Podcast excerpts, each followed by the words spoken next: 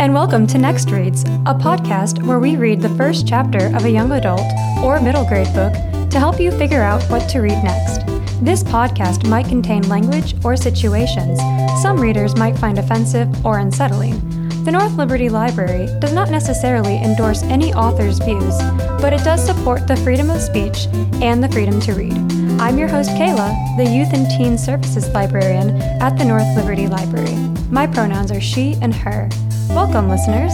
Happy New Year's! Today I'm going to be reading from Mari and the Curse of El Cocodrilo by Adrianna Cuevas. This author is a first generation Cuban American who runs on pastelitos, sarcasm, and BTS. She won the Pura Belpré honor winning for the total eclipse of Nestor Lopez in 2021. And the book we're reading today is a middle grade 2023 book. And here's the summary. If Mari Fejo could, she would turn her family's peak cubanity down a notch, just enough so that her snooping neighbor and classmate, Mackenzie, wouldn't have anything to tease her about. That's why this year, there's no way that Mari's joining in on one of the biggest Fejo family traditions, burning the New Year's Eve effigy her abuela makes. Only Mari never suspects that failing to toss her effigy in the fire would bring something much worse than sneering words at school a curse of bad luck from El Cocodrilo. At first, it's just possessed violins and grade sabotaging pencils. But once El Cocodrilo learns that he becomes more powerful with each new misery, her luck goes from bad to nightmarish as the curse begins to spread. Now, Mari, along with her friends Keisha and Juan Carlos, is racing against the clock to break the curse. But when Mari discovers her family's gift to call upon their ancestors, she and her friends will have to find a way to work with the unexpected help that arrives from the far corners of Mari's family tree. Only, will it be enough to defeat El Cocodrilo before he makes her last year of elementary school the worst ever? Ooh, so that's the summary. This is a fantasy with some elements of adventure, humor, and horror, and it mixes the Cuban culture and traditions with magic and some themes of belonging. And also, as we are celebrating our New Year's celebration, there's an author note in the back that talks about how she celebrates the Cuban New Year, and it explains that and it gives you a good look into what that is. There are no content warnings for this book, so let's get started. Chapter 1 There's no such thing as luck. There's just well equipped teammates making sure a ravenous zombie doesn't chew on your brain matter for breakfast. The New Year's Eve fireworks whistling and popping outside drown out the lasers and explosions from the game I'm playing on the computer in Papi's office. We have to activate the electric fences if we want to defeat the final zombie horde, my friend Keisha says in my headphones. Her voice crackles, and I adjust my earbuds. I ignore her advice and click on my character, enabling a chainsaw attached to a shovel that I earned. My computer screen lights up with post apocalyptic girl in dusty combat boots, a bright red scar snaking down her cheek. She runs at a small group of zombies, their bony arms reaching for her as she slices off the top half of their skulls with the chainsaw. Keisha, Juan Carlos, and I have been trying to beat the final boss in our favorite game, Brain Basher 3 The Munching, since we all got it for Christmas last week. The first levels were simple. We fought other bands of survivors, worked together to create laser fences, and gathered weapons, ammunition, and vehicles. But the final boss of the game is a lot harder a massive stampede of zombies who come out of nowhere and rip you to shreds. We keep dying in a pile of bloody limbs. Juan Carlos pops into our Discord chat. Wouldn't it be better to dig a pit and fill it with fire bombs? Juan Carlos's character, who has long, flowy braids, swings her barbed wire bat at a zombie stumbling toward her and smashes its brains across the screen. She stands on top of the zombie's body, and I hear Juan Carlos laugh through my headphones. His character has the most kills of any of us. Another firework whizzes outside before exploding, the high pitched whistle and bang celebrating our near victory. Oye, mi cielo, tengo algo que regalarte. Abuelita taps on the door frame behind me before shuffling further down the hall in her house slippers. We are so close. The meter on the final boss zombie horde is practically to zero. Soon it'll explode in a cloud of brain bits and blood. Almost done. Be right there. I call to Abuelita as my leg bounces in Papi's office chair. I have no idea what she has for me, but I don't think it can top beating the final boss. You gotta go? Juan Carlos asks. We're pretty much one. I sigh. Yeah, my abuelita wants to give me something before they do their effigy thing. That's the one where you throw those dolls into a fire to burn up bad luck, right? Keisha asks. Her army sergeant character jumps on top of a burning truck and fires her grenade launcher at the stampeding zombies, her long ponytail flying behind her. Yep, Every year. Abuelita raided Papi's old clothes this time around to sew the dolls. At least I won't be embarrassed by all his super loud floral shirts anymore. Or he'll just use it as an excuse to buy new ones, Juan Carlos says. Through my headphones, I can hear the fireworks exploding outside his apartment. Probably. A clattering sound comes from the kitchen as Mommy sets out our usual New Year's Eve treats of quesitos, pastelitos de guayaba, and empanadas de picadillo to have after midnight. My mouth starts to water as I think about sweet cream cheese and slices of guava paste wrapped in pastry crust and mini pies filled with spiced ground beef. I don't really care about the dolls, I say, as long as Mocosa Mackenzie doesn't see from next door, my abuelitos can dance around the backyard with sparklers sticking out of their ears. The breeze from the ceiling fan slithers down the back of my Houston Aeros hoodie, and I shiver. You better hope she never finds out that you call her Booger Mackenzie. Is she still officially the worst person in sixth grade? Keisha asks. She's leveled up. She took a video of Abuelito and Papi in the backyard digging the hole for our lechon on Noche Buena and posted it on Snapchat. She said they were burying a body. That's ridiculous, Juan Carlos says. Lechon is the best. You don't disrespect it, not on Christmas Eve or Tuesdays or ever. Yeah, tell her that. I click the computer mouse harder than necessary to release a razor net onto three zombies who are about to rip my arms out of their sockets. Lechon is my favorite thing to eat. Abuelito likes to make it the traditional Cuban way, putting a whole butchered pig in a hole dug in our backyard that's lined with banana leaves and topped with hot coals. It's a lot of work, but the lechon always turns out delicious crispy skin on the outside and juicy meat on the inside. Of course, all Mocosa Mackenzie sees is Abuelito and Papi burying a skinned pig. I love lechon, but sometimes I wonder if it'd be easier to just grill burgers like everyone else. Oye, no comas los pastelitos antes de medianoche, Mommy shouts, loud enough for the entire neighborhood to hear, and I groan, figuring that Papi got caught trying to sneak some treats before midnight. Maybe if my family wasn't always throwing their cubanity out into the world for everyone to see, Mackenzie wouldn't scramble like a stumbling zombie to make fun of me at every chance. But it's no use trying to hide from her on New Year's Eve. It's always when we reach peak cubanity. Abuelita grunted and groaned when she lugged a suitcase around the block because she wanted to travel this year. She said that Abuelito always promised to take her to Miami, and hauling her luggage down the sidewalk guarantees that her wish will come true. I hide in my room, praying that none of the neighbors peered out the window and saw her with her huge purple bag dragging behind her. Mommy swept and mopped our whole house except my room because she says it's a biohazard. The bucket of dirty water sits by the front door so she can throw it out at midnight, along with all the bad luck from last year that's supposedly mixed in with the water. I can only hope Mackenzie walks by just at that moment and gets doused.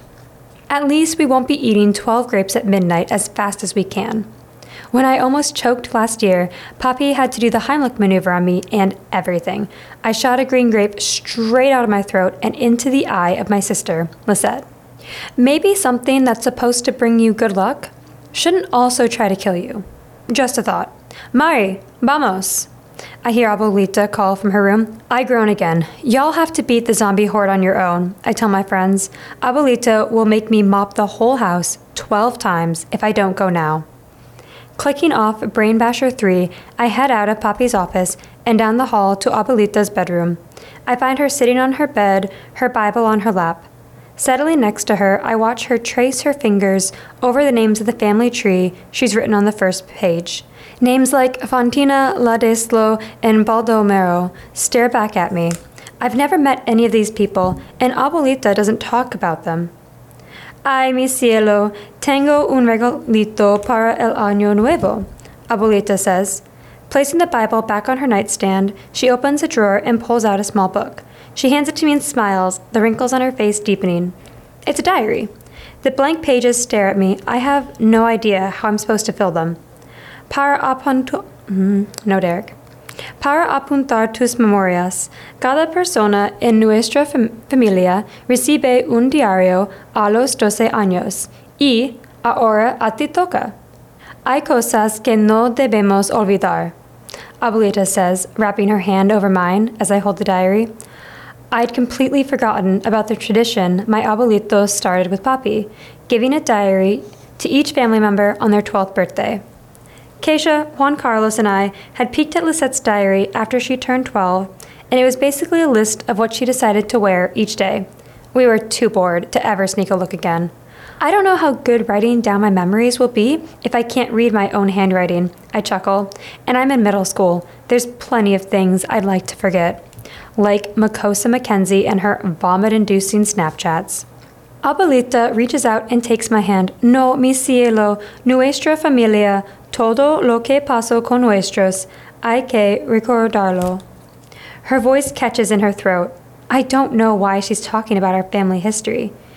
She may say we should remember it, but she never talks about it. Abuelita shakes her head as if flinging thoughts too troublesome to hold. She pulls something else out of the drawer and my stomach drops. It's a small stuffed doll sewn from a shirt Papi wore every day when we were on vacation in Padre Island.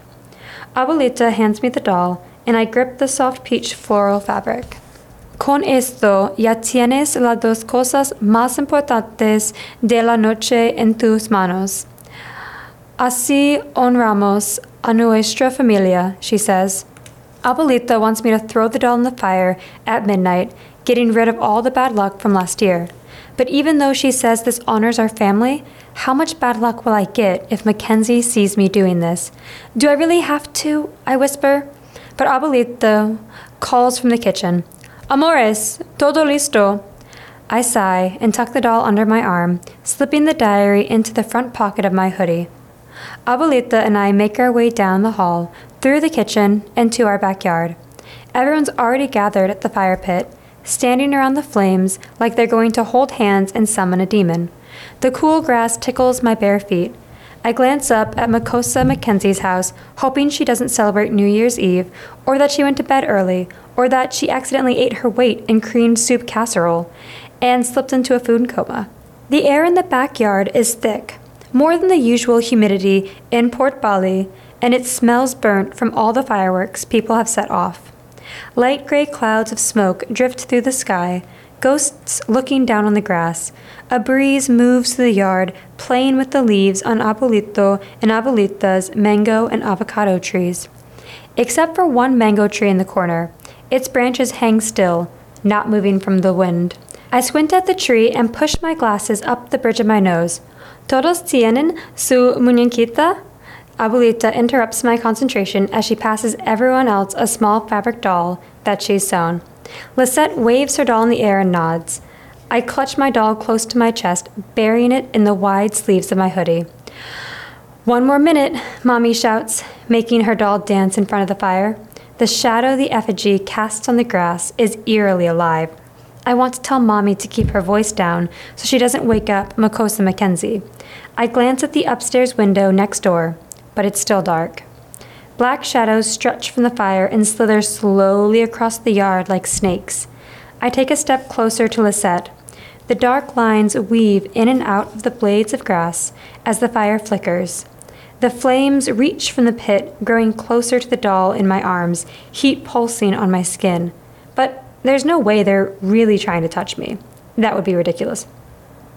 Oye, todos listos, Abuelito says, grabbing Abuelita's hand. Papi smiles, the fire reflecting a bright orange glow in his glasses. We're ready, he says. Abuelito lifts his faded plaid doll in the air, the shadow behind him a giant monster stomping across our lawn. I squint as the dark figure detaches from the effigy, stretching toward me. I scuff my feet in the dirt as my stomach rumbles. But it's not because I'm hungry. It's more from a feeling I can't quite place, something churning in my gut like a storm in the Gulf. Because no matter how many times I blink, no matter how thoroughly I wipe my glasses on my hoodie, the shadows are still there, reaching out.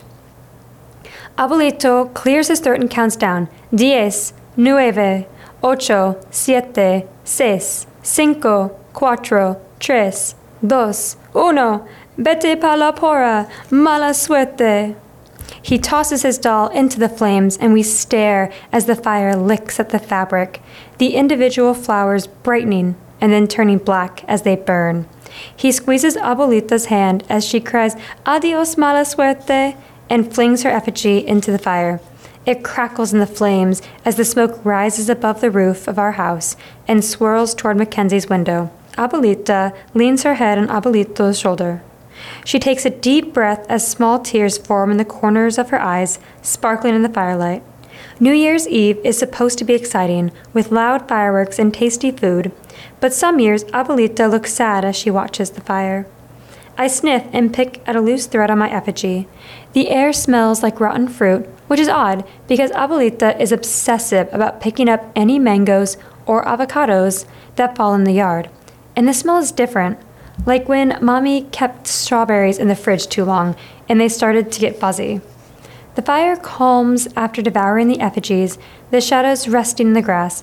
I take a deep breath but cough on the acidic smell in the air. Three large fireworks whiz through the air and explode above us in a rainbow of colors. The yard lights up in a white glow. I jump and almost drop the effigy.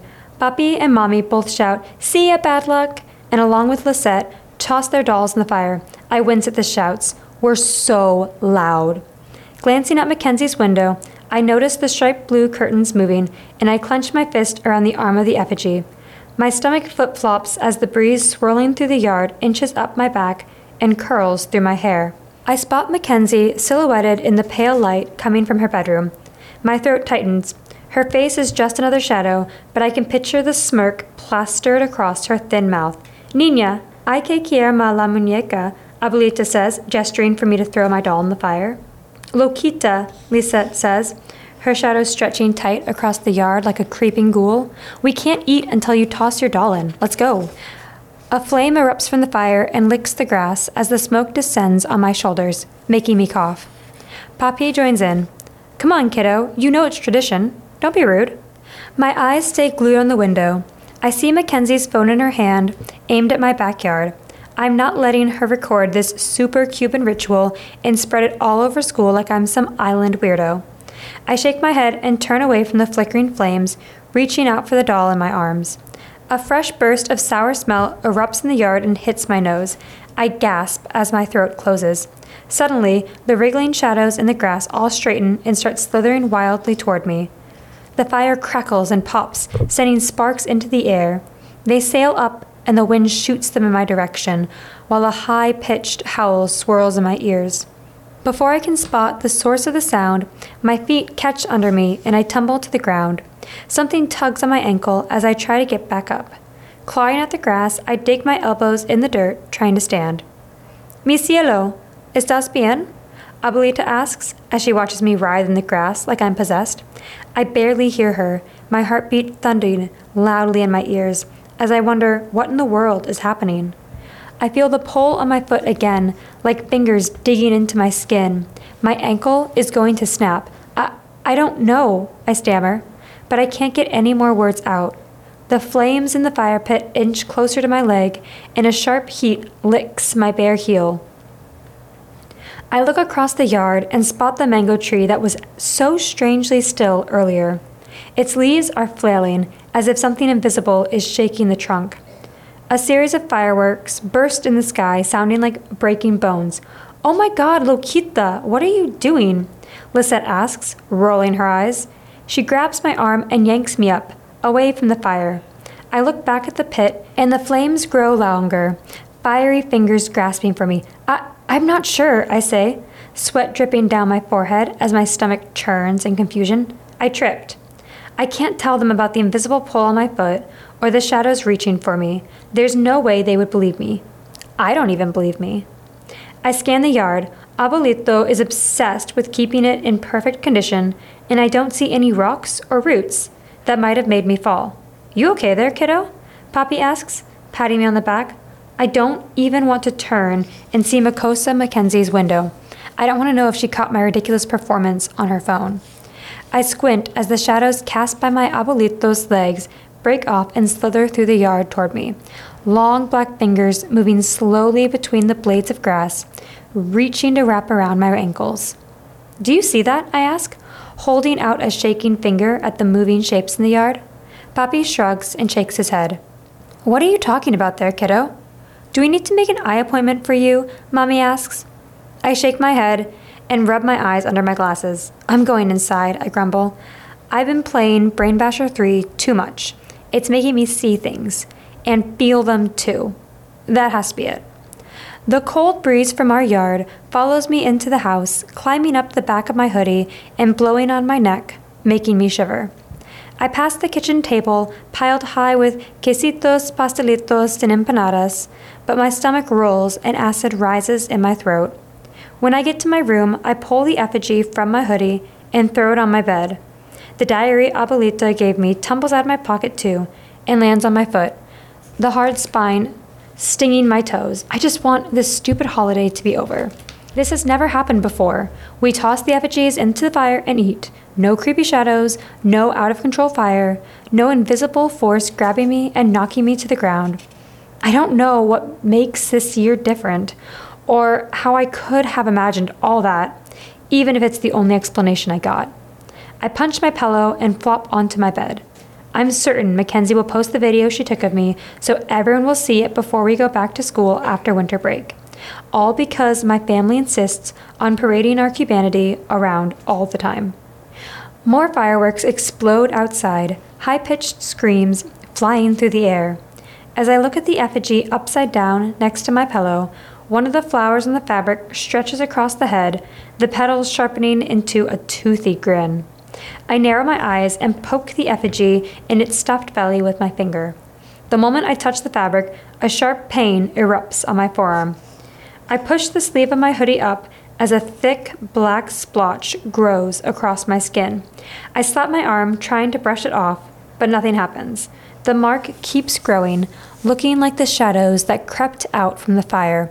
I start to yell for help, but my throat closes up, the sickening, sweet smell from the backyard flooding my nostrils again. My breath catches in my throat as I flex my fingers. I squint at my forearm and the dark mark stomping across my skin like a crocodile. My heart beats in my ears and I shake my head. I know my super Cuban family. I know my stupid neighbor, but I have no idea what this is. And that's the end of chapter one. Gosh, what do you think is going to happen next? Will she learn to accept her family heritage? Will things be resolved with Mackenzie and that whole relationship? What do you think will happen with the shadows and the crocodile mark? I hope you found this chapter intriguing enough to check out. If not, there's always another book just waiting to be discovered. You can check this book out in the library as a physical copy. Let me know if you need any library card help. We're always happy to help. Please check the show notes from some read alikes. I have a lot of other Cuban American books and some New Year's books. And thank you for listening. Join me next time for another Next Reads.